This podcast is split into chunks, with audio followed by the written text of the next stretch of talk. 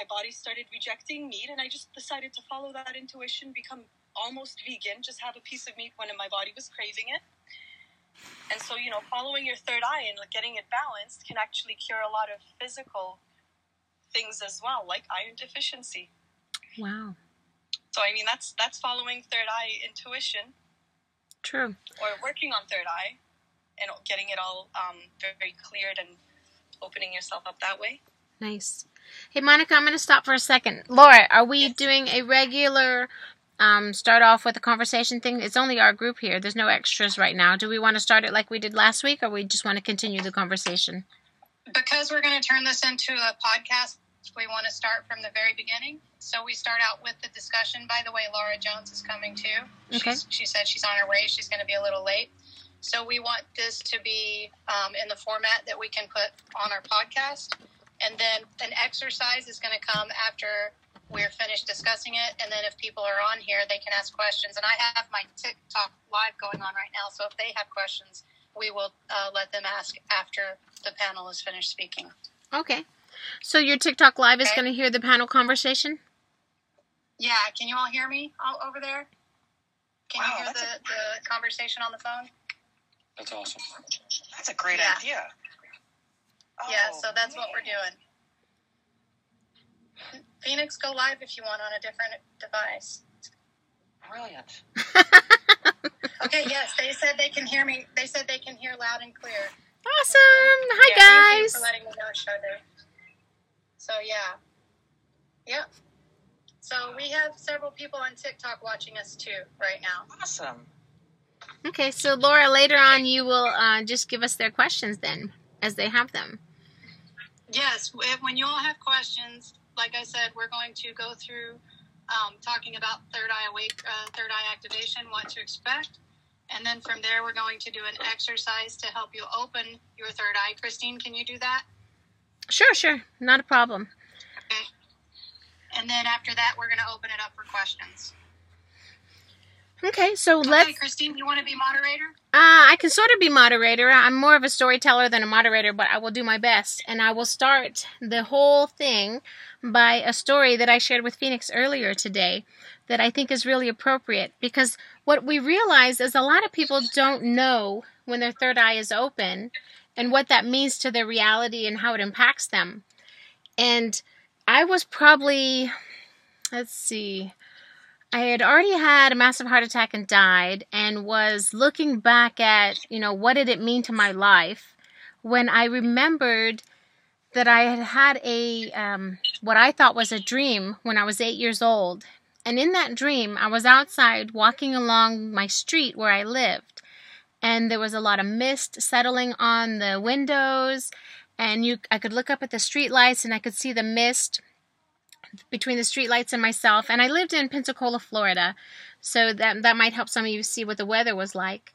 And I also know that at that time in my life, I was too young for my parents to allow me to be outside at night. I mean, come streetlights, I was in the house, so there there was no chance that this made any sense to my my little brain that I was outside all by myself walking down the street. And another thing I noticed is that there were a lot of cars on the street. And during the day, all those cars were people that were at work. And by the time the evening came and it was getting dark, I was in the house. And so I never knew how many streets parked on my car at night. And as I was walking down the street, I came to this one car, and a cat walked out, turned to me, and hissed. And it startled me so much that I woke up in my bed.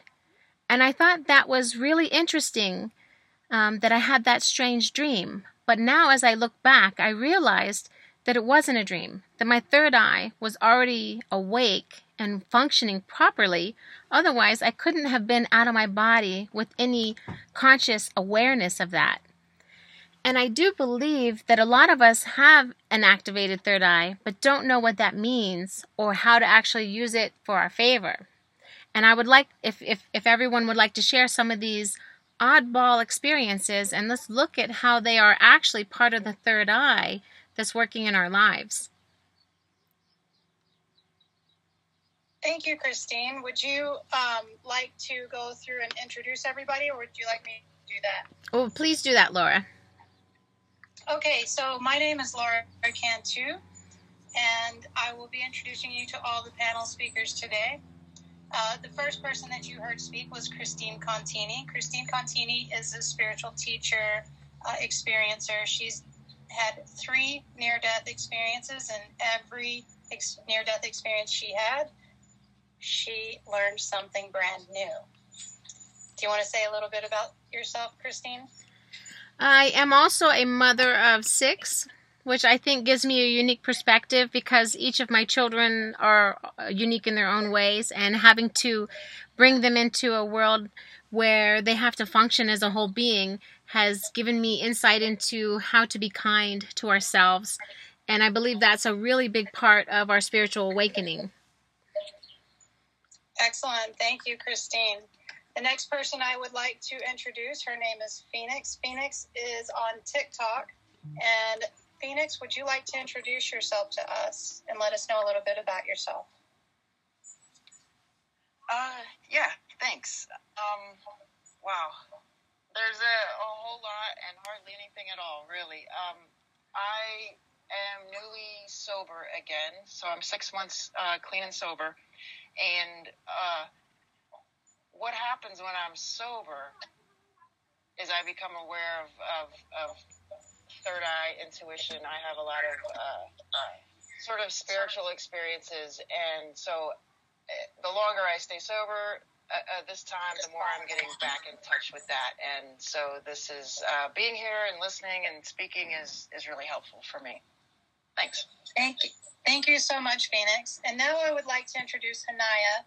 Now, um, I didn't say this in the beginning, but if we could all keep our answers between one and three minutes uh, for each and every answer that we give during this, we want to keep the conversation going. So, Hanaya, can you please introduce yourself and let uh, let people know a little bit about uh, you?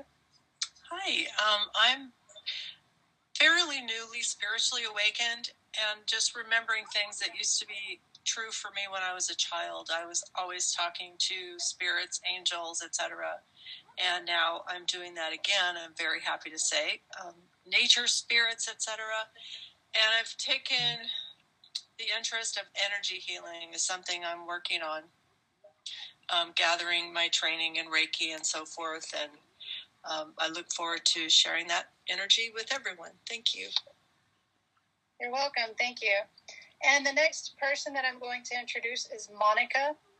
Monica, I can say something about you. I can say several things about you, but I would really like for you to introduce yourself. um, let me think. Uh, well, I have been in the spiritual sort of path for maybe 15 years now, um, like a little bit at a time. But the, the more I've been learning, the more I realize, you know what? Um, I've been realizing that these are things, these are things that I have actually known as a child and I grew up being very open. And I mean, I didn't have as a child all these experiences of speaking with spirit and seeing all these beings or anything like that. But always, I knew things. I knew things, and there was times where I clearly heard a voice, which I'd hear it in my head as a child in my own voice. So I just thought, okay, this is just you know a thought that I'm having. But looking back, I, I, real, I realized, you know, I knew all these things as a child. I knew all this. I did all this. I did Reiki, you know, by fluke because it came up and the need for it came up um, when I was nine, ten years old when my father injured his back. And um, I mean, there's so many examples of different experiences I've had through my life, and I just never really considered that this was I'm speaking with spirit because to me it was such a natural, instinctive flow that it, it didn't occur to me that this is anything outside of me. And um, for the last I've been on the path for a while, and then I met my husband, Jason Quit, and I got to meet so many more people in at these different conferences that I'd go to with him that were on the same path. And hearing all these stories just made me realize, you know what? Um, this is a very natural part, and, and it just helped me sort of reconnect more with my own intuition, with my own truth, so to speak. Excellent. Thank you so much for sharing, Monica. And I totally agree. There's a lot of people who have been using their psychic abilities and their third eye for so long, and they just don't know how to recognize what it is. Mm-hmm. Absolutely. John, yes, absolutely. John, let I would like for you to introduce yourself, please. This is another panel speaker, John.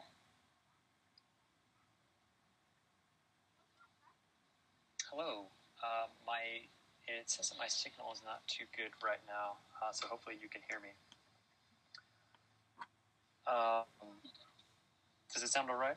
Yeah, yeah, we can hear you. Okay.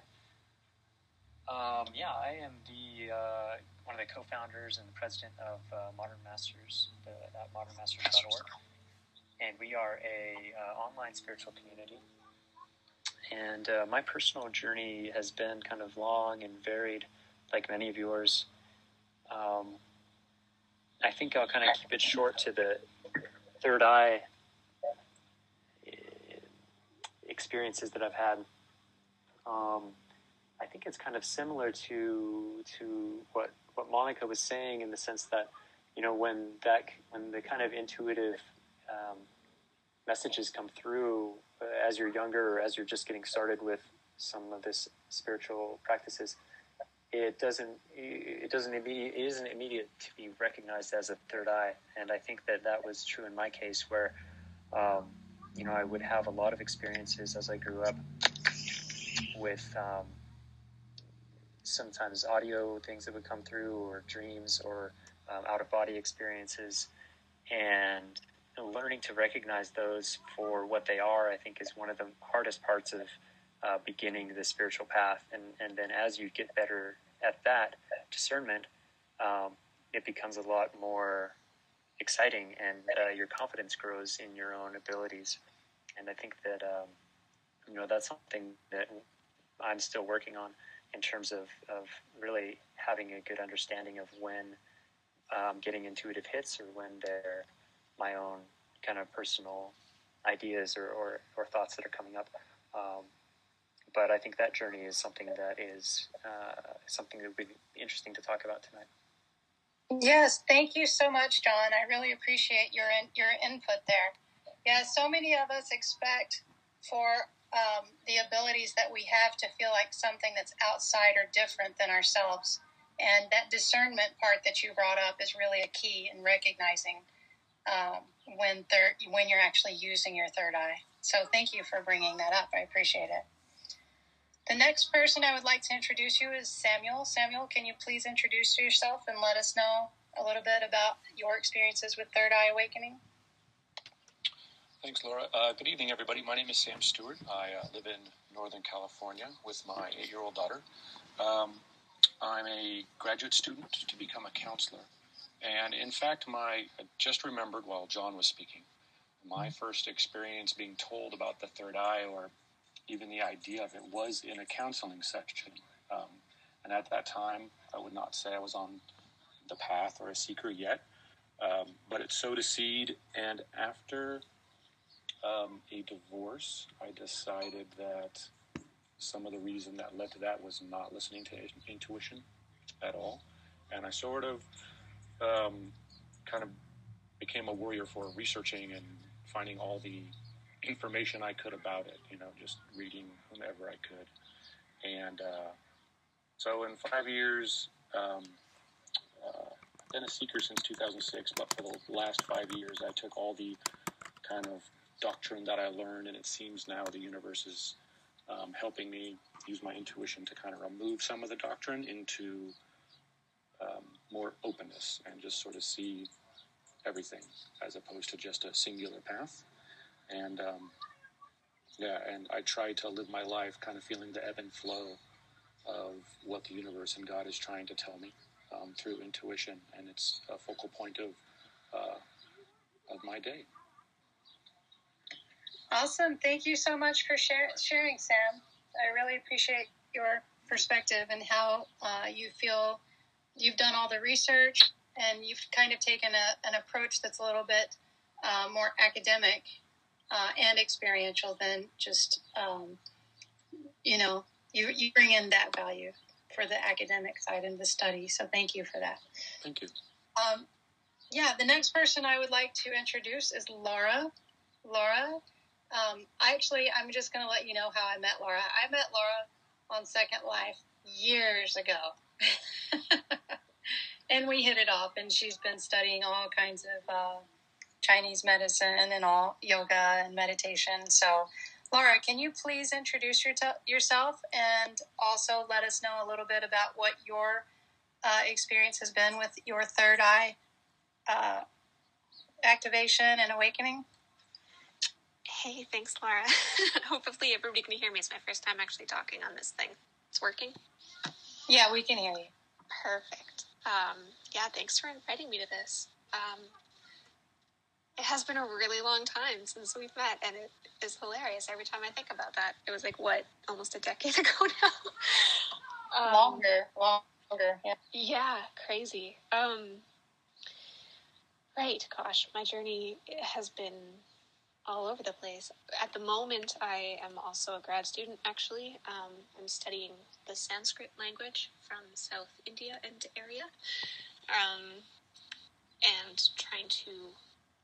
Uh, my research is, is focusing on currently depictions of yoga um, in poetry throughout time um, to see how it was practiced um, if it was practiced in any kind of physical form or metaphysical form or as a meditation, etc.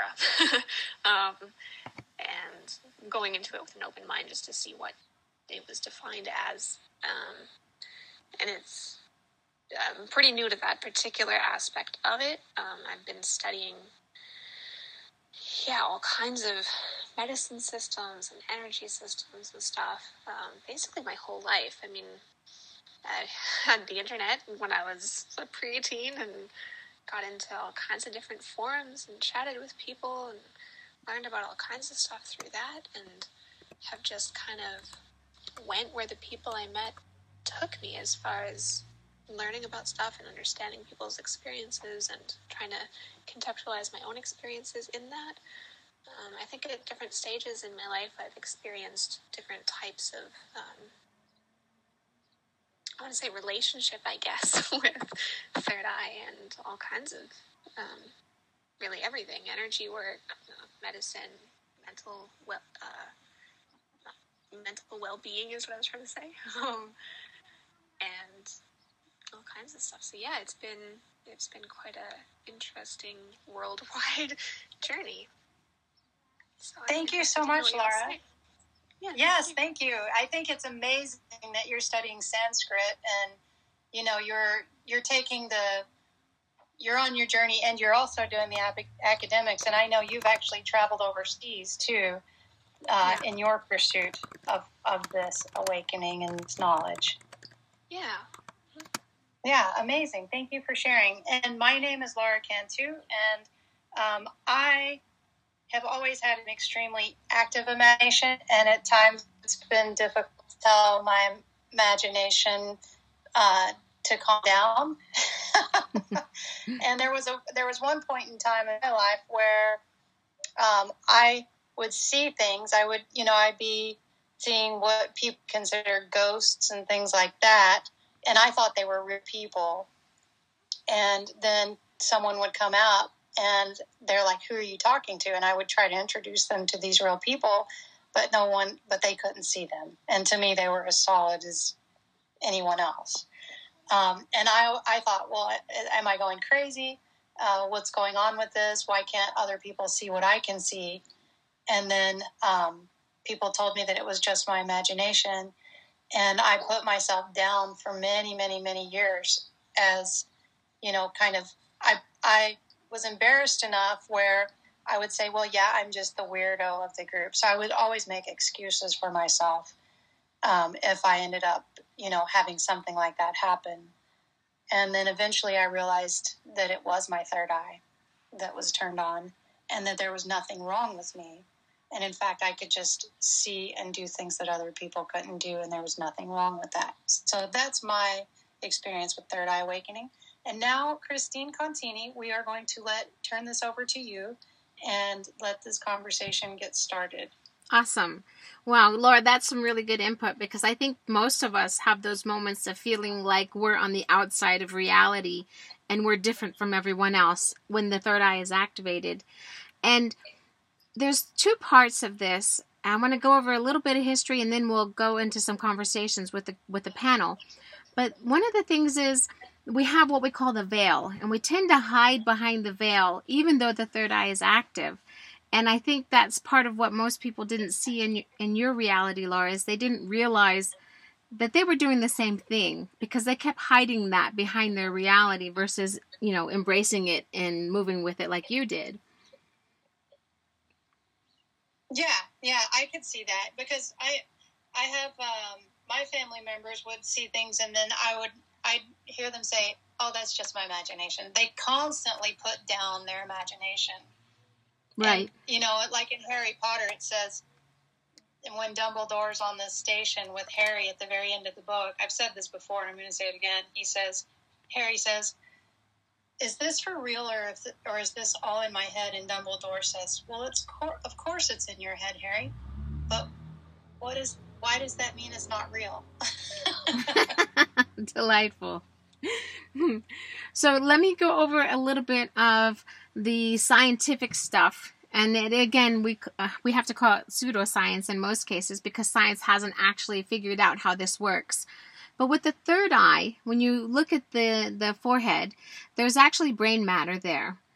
And in the third eye, there's the brain matter and the eye matter in the front of the forehead, which allows you to communicate with others in a way that you can't with any other part of your body. The third eye has three components from what I've studied it has the connection to the mind, the connection to the brain, and the connection to the heart. And these three pieces together, when they work simultaneously, create what most people recognize as an active third eye. But what not everyone understands is the third eye is active all the time, but when it doesn't have the fuel or these components working together, it can seem that it's not. And what I'd like to do is I'd like to go back to what Monica had brought up, which is how she would hear her own voice. And that is part of the mind connection of the third eye. When the greater part of yourself is involved, you're going to hear more of the information that is outside of your body. So the mind that's not restricted to just the body like the brain is has this connection to all of the information in the universe. And it's that softer, quieter part of what you hear. And Monica, if you don't mind, I'd like to have you speak a little bit more on what it felt like to hear that voice and what kind of things you might have been hearing. Of course. Um, so this would happen on a regular, and I remember the first time I believe I was maybe four, five, six, and um, and I remember it was just very clear. It was just the most soothing, truthful thing that I knew more than I knew anything else. If I couldn't trust anything else, I knew this to be the truth above everything else. And it was just the gentlest, safest sort of um, feeling that came with it. So um, that's actually one way that I pick up on information. And and, and uh, another way that I pick up on things is sometimes I just have a knowing, like I'll just know things without having that voice. So I things come to me in various ways, but whenever I'm in that space, I just pause and I'm listening to that voice, and it just feels the the fullest wholeness that you could experience, that truest peace and that that most loving and all encompassing hug nice. of pure love that you feel. So I mean, this wasn't something. This when when these moments come to me, they come so clearly that there's no room for doubt. There's no room for fear. Right. And it's just the most beautiful moments. And I think that connects to that discernment that John was mentioning that you you can just feel that this is your truth. You can feel that there's you don't have to be afraid of the information. You don't have to question it. It's just like you said, you just know it's real. Mhm. I know it I know it to be more real than you know, the chair I'd be sitting on and than anything else. Right. I can remember in sense. in second grade in my class, we would take a test, and when I was taking the test, I would have this knowing of the answer, whether I paid attention to the class or not. I was one of those daydreamers that would leave my body quite often, but I would still be able to find the answer to a question because it was out there. And I actually think um, Phoenix and I have never spoken about this, but I think she has a connection to this information too, where you suddenly just know the answer. And um, would you say, Phoenix, that you had that kind of support through your your schooling or through some kind of job situation? Uh, definitely. Uh, you were speaking, and, and I was thinking, wow, I really relate to that. I also relate a lot of what Monica is saying as well. Uh, yeah, I definitely had that support. Um, school was super easy because of stuff like that. Yep. Nice. I think that a lot of people would recognize then when they start to look back through their education and through um, times when they're challenged with a question that they might not know, that they have a connection to that. How about you, Laura? Yeah, and I also wanted to um, talk about some of the things that people don't expect when their third eye opens up. Like, um, I wanted to bring the conversation what to expect, you know, and what not to expect. Um, I just lost my thoughts, so keep going. Uh, that's okay. I think Kanaya actually has some good response to that. You know, what is it that we can expect as our third eye starts to open? How does that feel, and and what can we look forward to? I'm learning a lot from listening to you guys. I'm thinking, golly, um, um, it's just you become aware of more than you were before. Probably is the primary thing that I've noticed. Um, you know you're not crazy when you hear voices or when you know things. It is it's it's just part of who you are, and um, uh, it's reassuring to have that you know that constant communication going on. And in the times when I've been, I believe, really truly connected to my higher self, there's nothing more soothing and loving than that's the most soothing, loving experience I think I've ever had. It's it's wonderful. Um, Nice, very I, uh, nice. I agree with you. yeah.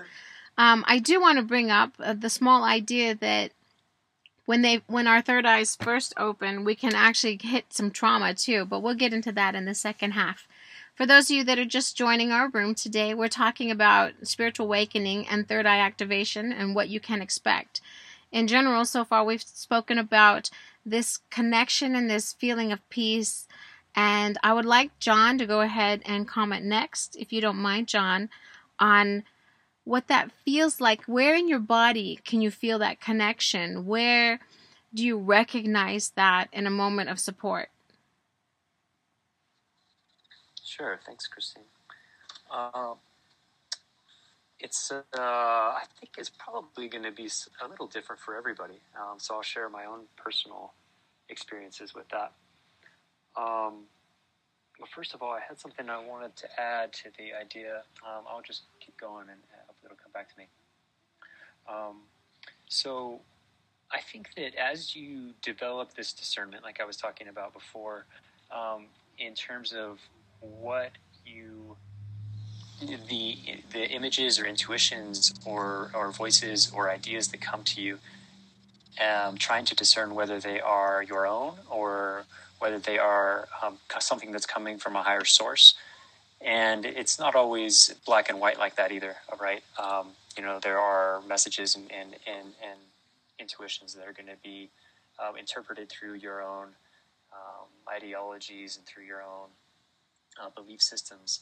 And so not everything is a pure transmission from another source.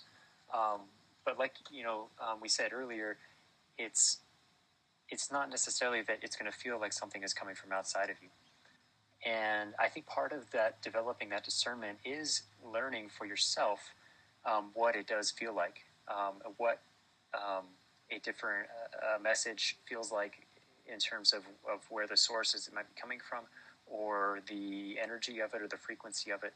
All those different um, aspects of, of intuitions and messages and, and these um, these gifts that we're that we're able to receive uh, come from are going to change it a little bit. I Um, yeah, I agree with you. Where a lot of us might, in the beginning, it might be a louder voice or a quieter voice, depending on who you are and what you're used to listening to. That makes perfect sense. Yeah, and I'll just share uh, well, another thought or two. Um, Mary Gabrielle, who works with me at, at Modern Masters, um, has been doing a lot of, of transmissions and channeling lately, and she describes it as a different flavor, um, as uh, in terms of uh, trying to kind of get a holistic sense of when something is coming from something that's different than your own self. Um, I wouldn't use the word flavor for my own experiences. For me, um, I think what happens to me is I get, I feel like I'm vibrating differently. So sometimes I'll get, I'll tremble, or sometimes I will have a, a sense, a feeling inside of me like a, um, a shiver will run through me, or um, even when I get, when I spend a lot of time and I get uh, quite deeply connected, um, I'll get kind of a, my, I'll feel uh, like ticklish on the inside, like my blood is ticklish, um, in the sense of, and I, I what I interpret that is, uh, what I uh, is a, um, a higher vibration going body or going through my DNA that I'm actually becoming aware of and able to sense. And those things to me um, help guide me along that path of, of determining, you know, the, the certain frequency of what the message is that I'm receiving, uh, as well as the source. And as you start to um, practice this receiving, you start to associate feelings and sensations with certain sources and with certain frequencies. And I think that um, to kind of finish this thought, one of the great ways that we can become better at this is to record those things in a journal or in a um, in a yeah, magical journal where you say, "Oh, today I had this experience and it made me feel this way, and it I got this message." And then as you look back on those over time, you'll start to associate those correlations and start to develop a, a system of of being able to do that better. John, that's an excellent point. I really, really like that because a lot of people think that the third eye is just about them. But like you said, you can receive messages from anywhere once the third eye is open. It's part of the great I am and how we're all connected. And absolutely, recording that information makes it easier to look back at it and use your discernment to was this me? Was this someone else? Is this something that has my best interest in mind? Because not everything is always um, coming from, like you said, a pure source. Would you agree? Yeah, absolutely. And I, I also don't mean to kind of disparage our own intuition in the sense of saying that something from an external source is better. Um, again, it's like you said, really being able to discern where it's coming from and then using that in your judgment of its accuracy or its applicability to the situation at hand. Right, right. How you want to apply it to your life or how you want to dismiss it because it's not relevant to the direction you want to go. Um, I did see Laura flash a minute ago. Laura, did you have a comment you wanted to add? I do have a comment I want to add. I hope y'all don't mind. If you all want to speak up, just flash your microphones. Um, you were talking about how you feel things. I just wanted to let you know how I feel things a little bit, just in case some people resonate with this. Um, when I'm having some kind of knowing, there's absolutely no emotion associated with it at all. And that's when it's a deep knowing that's from within me. So, for instance, I went to a party, a Christmas party, and we were signing up to win these prizes. And I said, I'm going to win the VCR with those movies while I'm in the bathroom. It was as plain as day. It was like saying the sky is blue. This is how it is. There's no ifs, ands, or buts about it, and there's no emotion attached to it. I wasn't excited to win it. It's just how it was. So that's one way that my intuition works uh, on one level. Then, whenever, sometimes whenever I hear, hear something that's t- that feels really true to me, I get chills all over my body. And then other times when I can tell it's from an outside source, I'll actually feel pressure, like either emotional pressure or pressure inside of my body, or like telepathy on the left side of my head, just like you feel. Right. So thanks for letting me share. Absolutely. Another thing where you might feel pressure, this is common for a third eye, an activated third eye, is you feel pressure in your chest. And now, why would that be so? If the third eye is in the forehead, why would you feel it in your chest?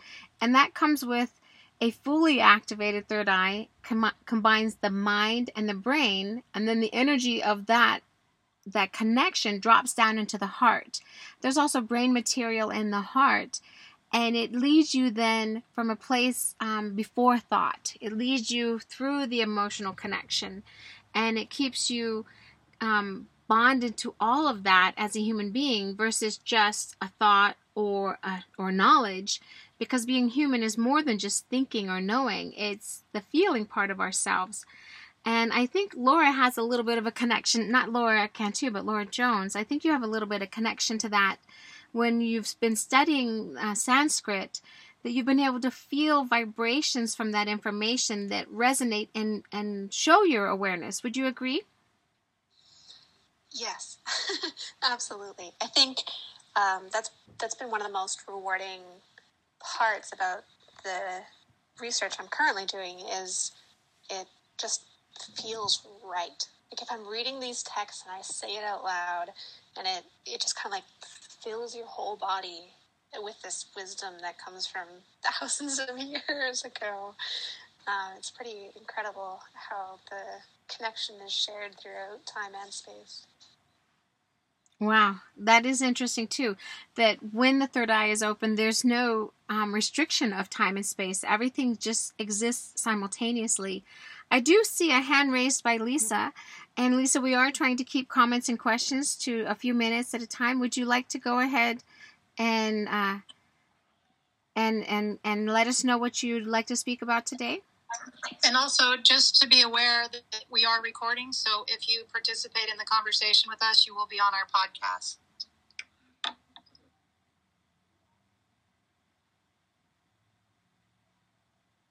Hello, and thank you for letting me join your room. I just wanted to say that I experienced the third eye when I close my eyes. I see indigo.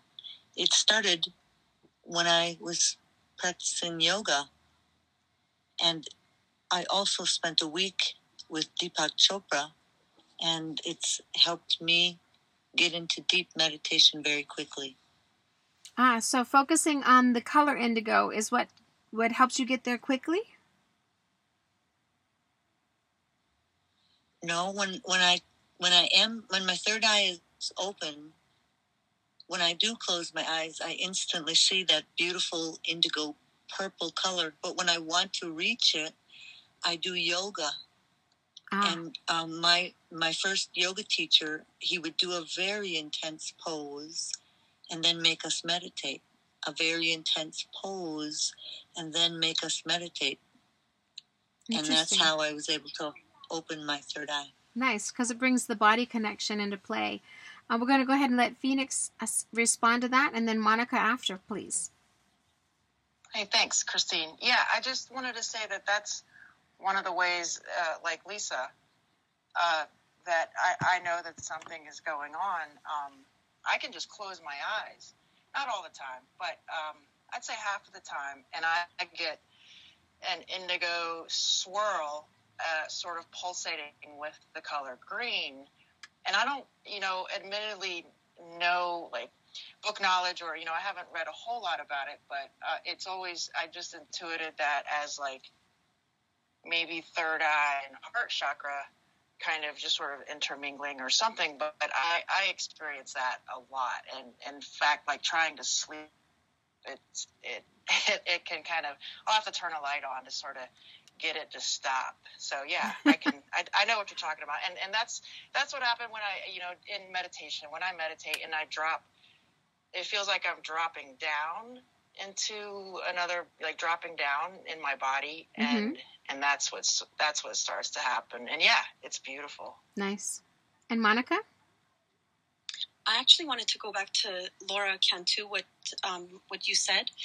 Um, i was trying to figure out how to flash the microphone thing earlier but uh, laura exactly what you said is the same way that it happens for me. There's no emotion. There's just this deep, deep peace. I'll make a statement in that moment, and that is exactly what happens.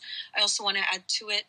Um, also, it's those moments where there is zero attachment to it. That you know what, this happens, it happens. Great. It doesn't happen. Great. Something else wonderful will. And Christine, to what you said about it, that you you know you'll feel um, why you feel sometimes when you're getting a message that something uh, in the heart. Um, I want to. That's very well said. I want to say on that point that there's moments where I know where it's not quite coming from the right source when there's something trying to come through and it's not quite right you end up feel I'll feel it in different parts of my body when there's different energies and you'll feel a fear with it so it just doesn't quite feel that same fully trusting safe um, comforting soothing energy that comes with it so one way to not to be aware of when it's not coming from the right source is when when there's too much emotion or not good emotion associated with it I agree. I remember when I first was um, exploring on a deeper level that I would be talking with something and it would be offering me things, and then I would be like, but wait, that doesn't align with the kindness life that I want to live. And they would get angry. That right there for me is a key. If there's over emotion or an exaggeration of emotion, it's not my third eye that's communicating with me. It's something external trying to get to me through that process. Uh, so I also earlier, uh, Samuel said some things about his connection to literature and knowledge. And if you would, Sam, I'd like you to share a couple of things that people might go ahead and read to help them understand more of this information. Thanks. This is so great. I love listening to everybody's stories um, and all their share. So that's when I first um, got on the path. That's kind of how I figured out this new world. I had to go to Barnes and Noble and go to, you know, the spirituality section and read, read, read. Um, I was doing a martial art called Aikido at the time, which was, was a very intuitive martial art actually. And uh, my teacher was a Paramahansa Yogananda guy. And it took me about a year, I think, after I met him, that I read my first book. And it was, um, like Laura, what you said about the vibration coming off the words. That's exactly what that experience at that time was for me, reading Autobiography of a Yogi. Um, and he has a lovely description of what intuition is there. Um, essentially, anything by Yogananda, you get a wonderful the ABCs of it uh, from that particular uh, uh, Hindu point of view, which um, you know I've appreciated. Um, but if you read uh, anything by a gentleman named Tom Brown Jr., um, he's more on the uh, holistic natural side. He's a tracker and a, a nature awareness guy, and he teaches people to survive in the wilderness. He's been doing it for about 45 years. Um, he's got a book called Awakening Spirits that I found wonderful. It's got embedded meditations, um, um, which help you go into stillness. And they're all more on the Native American shamanic side, I would say.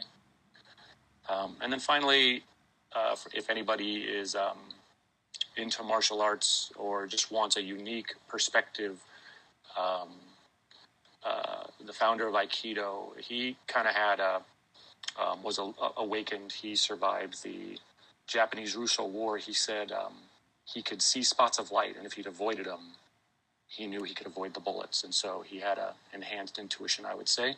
And he wrote a book called The Teachings of Aikido, uh, Budo, The Teachings of Aikido. Um, and uh, that's a, a, great book on um, kind of uh, the topic here. So I'd say those three authors are the three that I go to when I need to kind of ground myself and um, get back to the basics.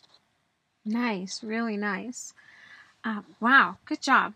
I'm really enjoying this, but I do want to go ahead and do um, a method. I want to have a practice. And Laura had mentioned that I could do that, but I feel more compelled to ask Hanaya. Hanaya, you have a connection to colors and how that awakens the third eye through the heart. If you're okay, can I get you to lead us for three to five minutes through a process of feeling the heart through color to open the third eye?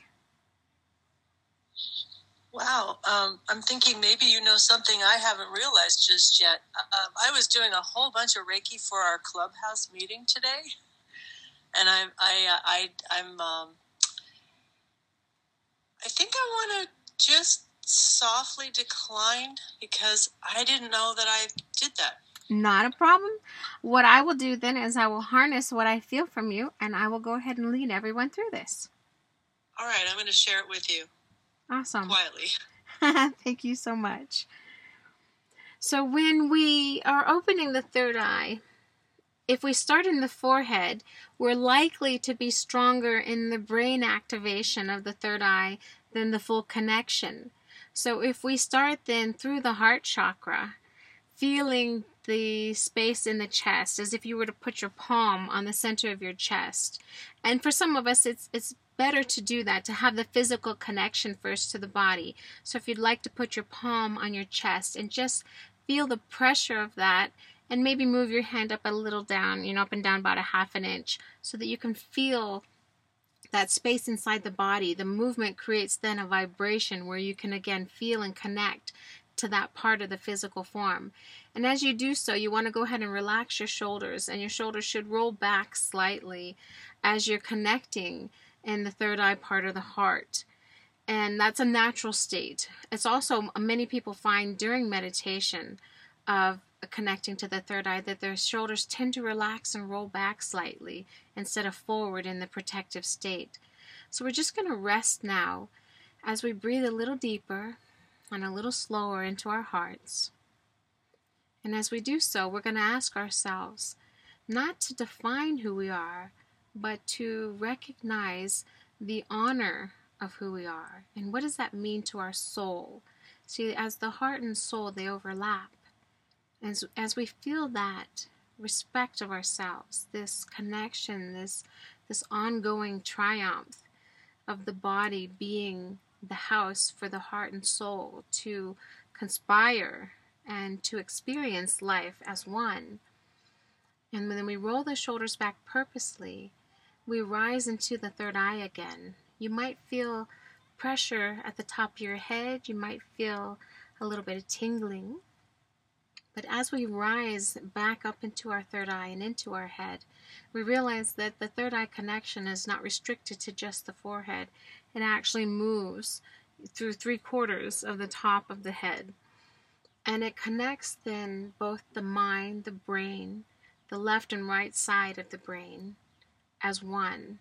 And we're just going to relax into that feeling of connection, how it can belong to us and not to others. Now, let me identify that a little stronger because when we relax into that connection of the brain and the mind as one, you might also feel down in the root chakra kind of a triangle created between the two halves of the brain and the root chakra. And in doing so, you'll feel this expansive ability to feel and know more as one. Now, while we sit in that open space, we want to focus on first white, the color of white, as that has all things available. And in the third eye, all things are always available simultaneously. We want to relax and we want to understand that. If we sit too long in our thoughts, the color will dissipate. So we want to just focus on that color of the light and how bright it can be. And you might notice too, as you focus on the color of the light, that you'll feel again the shoulders tend to relax back and you'll feel pressure on the back of the body. And what that is, is that's the will energy that we tend to discard coming into the body to support the process of the third eye. The third eye activation and, and experience is not is not restricted again to just the forehead. It's a whole body experience. And as we bring all of these parts in, we'll start to see colors. It's it's very normal to see colors and whatever color you're seeing is where the general focus is going. If you see blue, maybe your focus is going to your throat, what you need to share, what you want to experience, how you want to listen to yourself. If you see the indigo, well, then you're perhaps you need to open your mind a little more to information that you've been waiting to receive, that you've been asking for. that hasn't come in solidly. But as you open to that, it becomes real. It, it connects you between space and time. If you find that you're seeing more earthly colors, you might become aware that you've been out of your body too long and your grounding is now activated because your third eye is functioning wholly. And that grounding will bring you into the deeper reds and browns of the earth and oranges that really bring the core of the body into connection with the third eye. Take a deep breath and just really enjoy all of this information as it swirls and comes in. We tend to want to get excited about what we hear in these moments. And what I would ask for people when they're checking in with their third eye is not to do it with a question, but to do it with stillness. The stillness is what allows that quieter sound, that quieter vibration to come in from the soul to the heart and then connect fully with the body and the third eye as one. And that, to me, is where we can get the most information. When we restrict, we tend to get one side or another. We tend to see one thing or another. But when all of these parts are working together, it's a whole experience. I'm just going to let everyone take a few deep breaths and come back from these thoughts into our common reality. Here we're talking about spiritual awakening and the third eye activation, what to expect. And I would like to ask um, Laura, do we want to continue? We're coming up to an hour now. Do we want to go ahead and continue with some more observations of experiences? Yeah, let me ask since I have several people on Clubhouse that are following right now, let me ask them if they have any questions. So, yeah, if you want to go ahead and continue the conversation while I'm asking, um, I'll get some questions over here and then we'll move. Oh, all right, that sounds good. Um, John, thank you for coming. John's already mentioned that he will have to be leaving. I appreciate your time and your attention and the energy that you bring to this room. Thank you, Christine. It's great to be here, and I'm so happy to have had the chance to talk and, and share these ideas with everybody. Thank yeah, you. thank you, John. Thank you for joining us. It's great.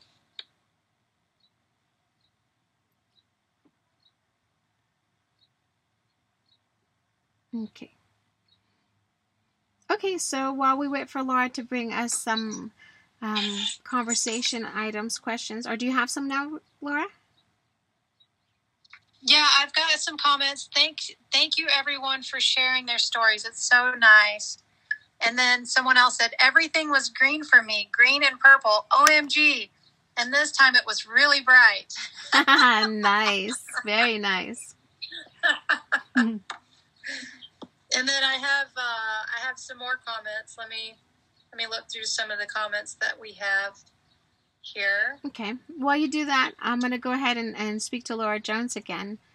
And okay. Laura, the there's something. Let's see. Actually, do you have something in mind already, or do I need to pull it from you? you can pull it. Okay. There's this feeling that comes up when you're connected to your third eye, it actually comes in, I call it the hearth, which is the space between two chakras. And it's between your throat and your heart chakra that you feel it. And it's this vibrational experience that has a lot of power. Do you know what I'm talking about? Yes. Okay, could you expand on that and share some of that experience with us, please? um, yeah, I think the first time I realized it, um, I, I, couldn't even tell you when it was. It was so disconnected. Um, but it, I shouldn't say disconnected. It was very deeply connected to everything all at once. so disconnected from the moment in a way. Right, right. Um, years ago though, and it, uh, it was a, a moment where what I knew to be true collided with what I thought should be true. Ah, that is a powerful moment in third eye activation when you realize that your belief systems have been controlling your reality and they actually conflict with the truth of who you are. Mm-hmm. Exactly. And I think um, I still hold that there. It, it uh, in a way, is both open because of the awareness, but it's also, I think it's always going to be in that particular place. As soon as you said it, I can like, it feels like there's something physically there. Um, yes, definitely. Mm-hmm. Right. So that's another thing when we're looking at our how our activation of the third eye is, is empowering us is when you have either a belief that tends to be in conflict with your truth, you're going to find somewhere in your body that feeling, and you may decide to stay there because it's a safe place and it allows you then to be both simultaneously simultaneously aware of your connection while still carrying these beliefs. Um, so, Laura, the idea would be what I'm trying to get at is the idea would be you might have a belief in a relationship that you hang on to because it makes the relationship easier, but you still feel the truth inside of the body there. Do you understand? Absolutely. Mm-hmm. And so you allow yourself to stay connected to both the delusion and the truth simultaneously because the delusional part of you still has something to offer. Yes, totally. I think we can learn from everything, good and bad and indifferent. yes. And see, that's another thing that I think people who, when their third eye is opening, they don't necessarily understand that it's okay to still be who you were until it doesn't feel good anymore. So, for instance, when I had a Girl Scout troop, they would go on and on with their drama. And for a while, I was like, okay, why are they still stuck here? Why are they living in this reality? And how do we then move them through it? And I realized as long as you're enjoying this part of your life, just because your third eye is open and sees that there's something else doesn't mean you give it up. As long as you're enjoying it, you move forward with it. And at any moment that it no longer serves you, that's when you let it go. Yeah, and I, th- I think that moment um, when it happens, it will be natural. And I, I don't think any time that we try to force it to happen is the right time. Oh, I totally agree with that. I saw Laura Cantu, you were flashing. What uh, do you have something for us? Yes, I have a really excellent question. And the question is Is opening your third eye the same as spiritual awakening? Ah, so who would like to answer that question? I can take first stab at it. All right, and then other people can give their opinion. Awesome, sounds good. Go get going.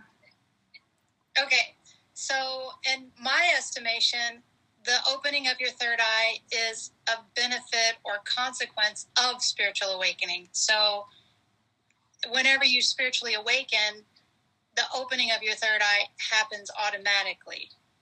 But there are some people, I think, that work very hard on opening their third eye without um, connecting to spirit in the same way as we talk about with spiritual awakening.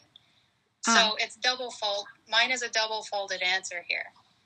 Right. So let me see if I understand you. You're saying that the third eye is a consequence of awakening, but if you still are holding the veil in place, you might not necessarily recognize all of the parts of your awakening moment? Yet, because I know that there's some people that just want to practice the psychic ability, the channeling, and things like that, and continue to hand their power over to outside sources, and their third eye is open. But whenever, but the difference between that, in my opinion, what spiritual awakening is, is whenever you start bringing the power and trusting yourself more and raising your own frequencies. Does that make sense? Yes. Yes, I see Phoenix would like to also um, bring on this something about this. Go ahead. Uh, yeah, thanks. Um, so for me, and I do, this is a kind of bringing up that same question for myself because you and I were talking earlier, Christine. So I, I believe that my third eye has been open since I can remember. Mm-hmm. But I, I, I don't think I had, you know, what I would call a spiritual awakening until the year 2001. And so, and, and that happened through meditation, just the very first time I meditated. And I bought a book that was the Pocket Guide to Meditation. Literally, that's what it was called. And it was this little tiny book. I just read through it real fast and then meditated. And that was the most life changing experience, the most real thing I've ever, you know, I got in touch with what was real with like capital R. Mhm. And, and so, yeah, that's, that's kind of was my experience with that. You know, that's a really good point. I can recognize in my own life that I had these awakening moments. And uh, for instance, is I was getting really, really ill, and I had three small children at the time, and I didn't know what to do. And I was just in the shower one day, and it it funneled in so fast and so quick. And again, the third eye has to be open for that kind of information just to rush in. And I totally understood in that moment why I was getting sick, what it was going to mean to my life, the challenges it would bring, and the success that I would I would accomplish from those challenges. And I think that's part of the the open third eye is that things are no longer a problem. You can recognize everything as a benefit in your life. And for me, before I could get out of the shower and dial a phone number, everything started to fade. I mean, it was so clear, 100% crystal clear. And if I hadn't called my friend, I would have forgot the moment had even happened. But by the time she got on the phone, I told her what I just told you guys. I couldn't even remember any of the details. And I think that, again, is the effect of the veil, how we're protecting ourselves based on our beliefs and the challenges that we're willing to acknowledge in the moment. And it's this thing of then balancing our awareness with the beliefs that we're holding. Now, um, one last thing, and then I'm going to have Laura Cantu speak again, is with that moment, I look back and I realized I was totally awake. But because I carried beliefs that conflicted with my ability to live that awareness, I brought the veil back in place and I went right back to sleep. And I think many of us awaken a hundred times before we start to realize this has been happening. And if we don't communicate that moment with someone else, it tends to just slip away, just like our dreams do. And Laura, what would you like to say? Actually, I had a comment from uh, from someone else, but I want to piggyback on what you said and and say absolutely agree with you 100%. Awake, spiritual awakening, having your third eye turned on. Um, sometimes it happens really big for people, and they and uh, actually a lot of times, at least for me, I get this great big aha experience, and then the veil slips in again, and it's oh, it's awakening uh, one a hundred times over and over and over, and fighting to make your way back there. And also, I remember um, the biggest point in my spiritual awakening is when I actually had to choose to believe. And that was the hardest thing to do because I had been so used to putting everything to imagination that to actually choose to believe that what I was experiencing as real was uh, it was tremendous. It took a ton of courage. I belong in Gryffindor, but um, it it did it took so much courage to do that and to back it up and to to constantly remind myself no this is real this is real. And then eventually i didn't have to do that anymore and things became so much easier to see and to know. But before i continue i want to tell you some comments that are going on here. There's someone that shared that says they say my awakening came after trauma. I could see what was going on but could not speak. So that's another way for these things to turn on. And then someone else says, I gained my power and could speak to survive. And that was the same person that said that. And then the next person said, the veil is the pre existing programming. Right, right. I can understand that too. Now, this brings us to a concept that we haven't broached yet regarding the third eye, and that's the moment of no return. So Laura and I both have mentioned that we may wake up a thousand times or a hundred times before we start to realize what's actually happening. And then there's a point of no return where you wake up and you you fight to stay awake, where it's so important to you to keep that connection. And I would like to hear from the panel if any of you have if you remember that moment where you're like never again, I'm never going back to being asleep. And I see Monica here would like to share. Thank you. Hi, yes. So I just want to first of all say all of that, everything Laura and Christine, everything you both said. And I think that point of awakening where you try to hold on to it, um, you know, we wake up a hundred times, a thousand times, and then the point where we try to hold on to it also a thousand times. Um, we, we keep trying to bring ourselves back to that. Um, actually, if I can, I, I'd like to share something that, that came to me, like a little bit of my story and my journey on this. That would be um, excellent. Thank you. Okay. Okay. So, like I said, you know, there's those moments that I had where I was so super clearly connected. And I mean, looking back, the more I've, you know, spoken with people like everyone here and heard all these stories and heard all these speakers at all these conferences. I mean, absolutely amazing people that I've been so blessed to meet. And um, the more I look back, the more I see, you know what? I was always connected. I was always in touch with spirit. I was always um, in tune and had my intuition and third eye open and had I was so on the ball with things even as a kid. Sometimes I think more than I was in an, as an adult. But I want to say to that point, um, the message I got when I was I don't remember in like preschool or something. Um, I remember I was crying, and this voice clearly in my mind was saying, Remember how this moment feels. So that when you see others go through this, you know, pain and sadness and trauma, you will be able to help them get out of it quicker. And I so clearly understood the implication of everything. And I mean, this is this is the words you know as you're explaining to a child of four or five or whatever age I was at the time, mm-hmm. laying out my life path for me. So wow. I'd always pay attention to things like that to, you know, help people make you. What do I want to do with my life? Help people feel better. Then I got the voice um, telling me again, I don't feel things the way others do. I, I feel my emotional. Um, okay, so my predominant gift is, you know, I touch on many different things, but on the emotional plane, I can feel, see a lot of what people are thinking or feeling, or I know the feel or the vibration or where it's leading to, like a map, what I need to do with them etc. And then right. I remember consciously choosing, or perhaps consciously becoming aware of my contract and my journey for this life.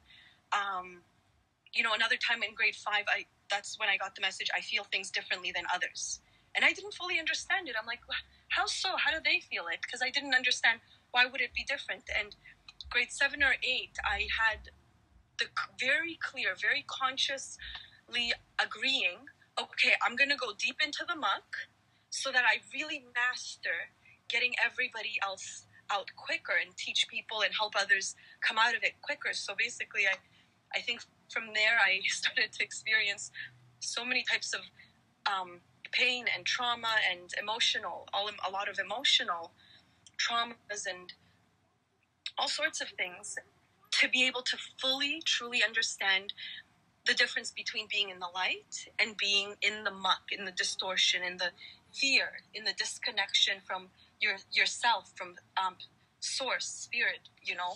Yes. Um, and and I think it is possible. Uh, what was being said earlier about being in both spaces, that you can be conscious and deep down, I knew who I was. I knew what I was, but I let people tell me things that you know what no i was bad because i was always sort of going, you know, against the grain in a sense. Like Polish culture, it's always like the stiff upper lip, like very much like the British culture. Mm-hmm. You smile, you, you make polite small talk, you don't go deep, you don't say truths. And I was always the opposite. I'm like, no, but this is what you we need to do right now because you're crying about this problem. Here, let me help you. And I would do it with so much love that I would have laid down my life for the people around me. But it was always um, shut down and said, no, you know what? Like that's a bad thing to do. That's rude. You're a bad person. And and I started to go into that and have those beliefs, even though I knew the truth. And it took me a long time to realize people don't want to know the truth. People don't want to face and do anything about the terrible emotions and struggles they're going through. They want to stay there. Right. And know, I didn't. Monica, when I met you, I remember feeling that about you. And I just want to, I'm going to bring it to be clear is when I met Monica, I could feel that she understood everyone's pain, that she had had personal experiences. And what I saw as different was when people get into that painful place, they continue to harm themselves with their pain. And what you understood was how to show them that that was unnecessary. That you can have this experience without diving into it and making it your truth. Yes. But then, you know, when you go into it, I had to also learn how it is so easy for, I had to understand and learn compassion for why people get stuck there, why it's Yes. just so hard and painful, and you don't want to look at it because it just, you know, pulling off the band aid, it's just so much more painful to face it, to go through it, to let it go, to heal it, than it is to just stay there and close your eyes and just bury your head in the sand. So it's it's impossible. I mean, not impossible, but it's very different going only from the light and saying, "Okay, kid, get up, get up, come on, you can do better. I believe in you." Yeah, Mhm, mhm. but not understanding where they're at. Correct. Right. Because when you embrace their feelings and you can see it with compassion, you understand that they're they're not necessarily there because they want to be there, but they know no other way. And Yes, you have that ability to show them, hey, there is another way, there is an option. Uh, But I, the important go ahead. um, if I may, okay, so the important part of that as well, I need to add in here. They need to be able to look in my eyes and see that I understand where they're coming from in order for them to not feel judged, to feel that they're safe with me and that they can process it with me and I'll hold their hand the whole way through. And they need to know it's okay. They're not being judged. It's and Right. and I fully see the good, the bad, and the ugly, and it's all okay because mm. without that without being seen and recognized and having their pain felt and for them to trust that i see it i understand it and i'm really not judging that's sometimes so healing in itself Right, right, right. The safe place is a very important thing to have in your life, and if you if you can't find that in in somewhere else, then even finding a stranger that you can connect to and know that they don't have that judgment for you, it gives you that safe place. And that's been the story of my life basically. I've had strangers come up to me and tell me their life stories. I've had Hmm. friends take me with them and turn around for two seconds and then i'm in the corner whispering with the girls and and they're telling me their life secrets and they're like don't tell anybody. Then they'd ask okay what are you two talking about? You met them five seconds ago. I'm like i can't say. I went to secrecy. Even though they've they've been friends they've been friends for 20 years i've been friends with them for five minutes. Nice. That's that's wonderful. can't tell you I saw Laura Cantu. What did you want to add? Okay, I have a question here. Does anyone get headaches from the third eye staying on? Ooh, actually, um, Yes. Ah, so Samuel gets that. I have the actually the opposite. When I deny my connection to my third eye, I get a headache. So if I'm wanting to hold on to only my belief instead of the truth that's coming in, I get a headache. Interesting. Now, Sam, Yeah, how, I, I tend to do the same thing. I tend to do the same thing as you, Christine. I get headaches whenever there's information coming in and I don't want to see it. right now, Sam, how did you experience the headaches? I think for me, it's uh, starting the in a meditative place. It's starting to over focus on that particular area, as opposed to like the practice we did earlier, keeping uh, an awareness of the heart. Uh, Ah. Like you know how in your practice, uh, and it was such a good reminder for me. So thank you so much. You know, keeping awareness in the heart and even all the way down to the chakra. Um, I'll just I think I naturally go to the third eye and focus there because it feels good, but then it starts to get a little bit um, heavy. And it's, I can't say that it's an information trying to reach me. I don't sense that. It's just lack of awareness in the rest of the body in a holistic manner. So um, that's where I'm at. Ah, there. brilliant, brilliant. I like that awareness. Yes, Laura. So there was a comment here on um, the thread that says, "When I block myself, I get sick." And um, thank you so much for sharing this. I'm not the only one. I wanted to address that too because I'm exactly the same way. If I block the truth of my heart and the truth of my being, I get sick, and um, it's a very physical reaction it's it's almost I think our way of saying, well, if we're not going to live the truth and the the beings that we came here to be or that we are, then what are we doing here? Excellent observation. I know for myself, the main reason I decided to fight for my third eye staying open was because I had developed multiple sclerosis, which is definitely um, a consequence of a closed third eye. And it's when you can see the reality, you know what it can be, but yet you keep accepting everyone's delusions as the truth. And I would support their delusions because I wanted to be kind to them. And it was me giving too much of myself to their story and not living my story at all. Yes, I completely agree with you, Christine. And in fact, there was another comment here that talks about exactly that. They said, I need a nap from too much awareness. It becomes heavy. And that goes along with what you were saying is that when your third eye opens, if you continue to hang on other people's reality as your own instead of living through your joy and who you are, then that it definitely becomes a heavier place to live. True. Um, Can I piggyback off of that real quick? Yes, please. On the heaviness and the third eye. Um, I think my point of no return and wanting to eternally shed the ego wasn't so much a pain point. There were plenty of those, but it's the the first couple times I was in a retreat type places, and just the love that was able to manifest out of me, and um, everything and everybody around me, and whether they were in quote unquote ego or not, was just okay. And there was this understanding and compassion for it, and the love was so huge. You know, when I came home from the retreat and I was still in that space, um, it was like that. So it wasn't so much a pain point, but experiencing the potential we have to experience and body love and just loving compassion for everything. Right. Um, that was my point of no return. I just wanted to be able to share that. I love that. Of, yeah, it dovetails off of what we talked about last week or two weeks ago. You know about love, love, love. I think somebody said that. That was their quote: "Love, love, love." right. I have something that connects to that idea as well. Is I woke up and it all made perfect sense to me, but then I looked around and the rest of the world wasn't there. And I was like, wait a minute, how can I be the only one here? How can I be the only one seeing this and be compassionate and still be okay? Because being compassionate for others then allowed me to become too empathic and to really accept their pain as their reality. And I didn't want that for them because I knew it wasn't required. And so then my point of no return also became my fighting for living my truth because if I did that, if I lived my truth, then others would come along. And so it became this big deal of becoming the full expression of myself in every moment. And by being that, that again I couldn't go back to pretending to agree with people anymore. I had to be strong in the truth of who I am. And it was because I had that connection to compassion and love, like Sam said, that if I hadn't had that, I probably would have just fallen asleep again.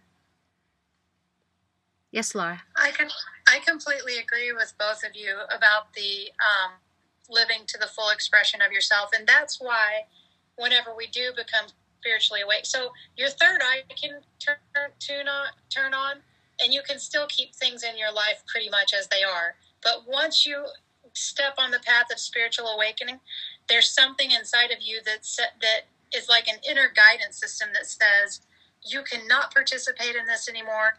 This is what you can participate in, and this is why relationships around you will change. And because like you know you say when you change everyone around you must change or they must fall away.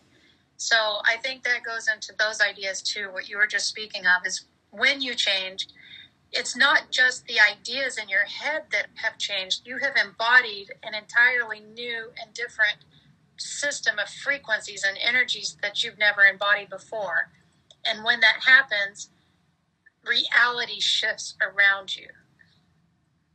Right, and you awaken your synchronicity. And I I know both Monica and Lisa have a connection to that synchronistic behavior in their lives.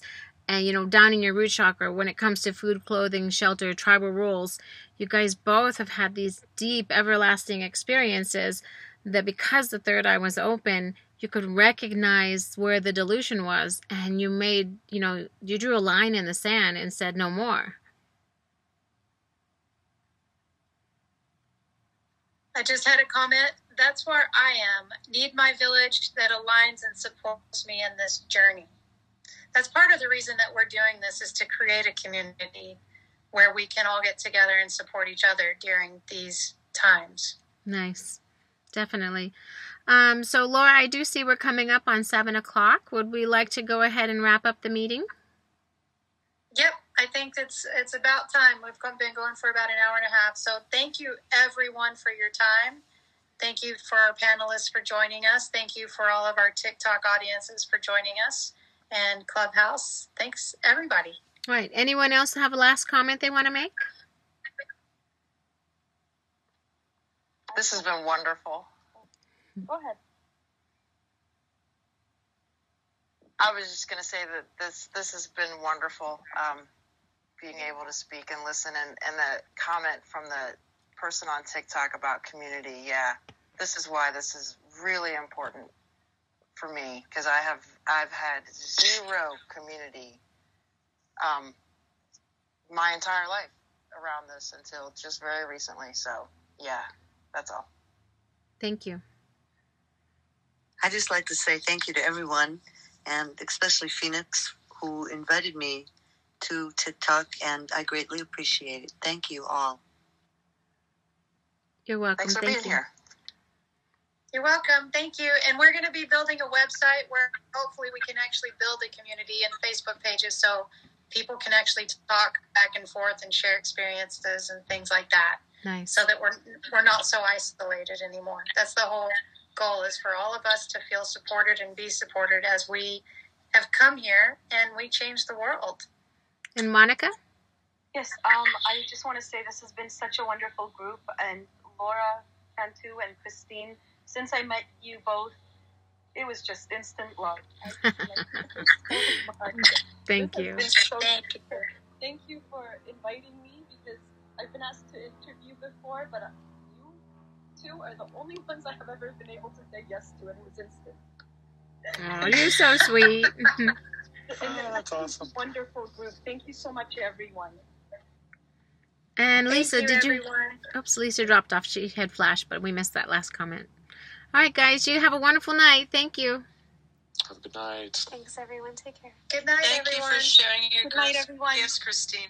No, thank you. Bye. Bye, you guys.